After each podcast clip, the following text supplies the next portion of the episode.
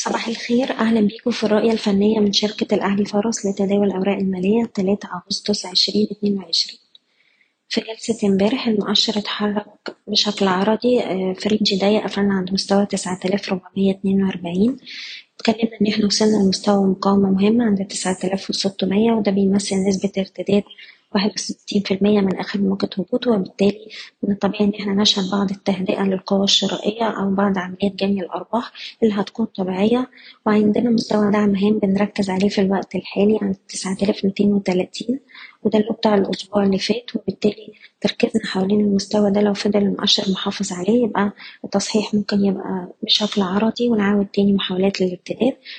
اختراق مستوى 9600 الأعلى هيفتح لنا الطريق لمستوى المقاومة التالي عند 9900 وبالنسبة للأسهم نبدأ بسهم القلعة. امبارح كان في ارتفاع بأحجام تداول عالية.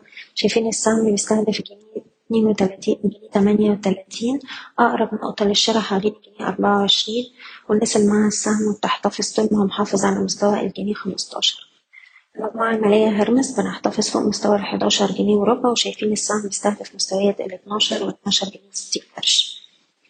سهم ابن سينا ليه مستهدفات عند جنيه 73 وال 2 جنيه أقرب نقطة دعم دلوقتي حوالين الجنيه واحد وستين والناس اللي معاها السهم بتحتفظ طول ما محافظة على مستوى الدعم جنيه ستة وخمسين. سهم جهينة بنركز على مستوى المقاومة عند السبعة جنيه وتسعين قرش. اختراق المستوى ده الأعلى بأحجام تداول عالية تبقى إشارة شراء وهنستهدف تمانية جنيه ستين قرش وتمانية جنيه وتسعين قرش. مجموعة طلعت مصطفى بنحتفظ فوق السبعة جنيه وشايفين السهم مستهدف مستويات سبعة ستين وسبعة سبعين العربية خليج الأبطال كان في امبارح ارتفاع بأحجام تداول عالية عندنا مستهدف عند الجنيه وتمانين قرش.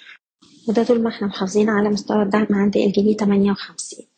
أخيرا سهم شيني بنركز على مستوى المقاومة عند الاتنين جنيه وسبعين قرش. ده تريجر مهم واختراقه لأعلى إشارة شراء يستهدف مستوى تلاتة جنيه وعشر قروش.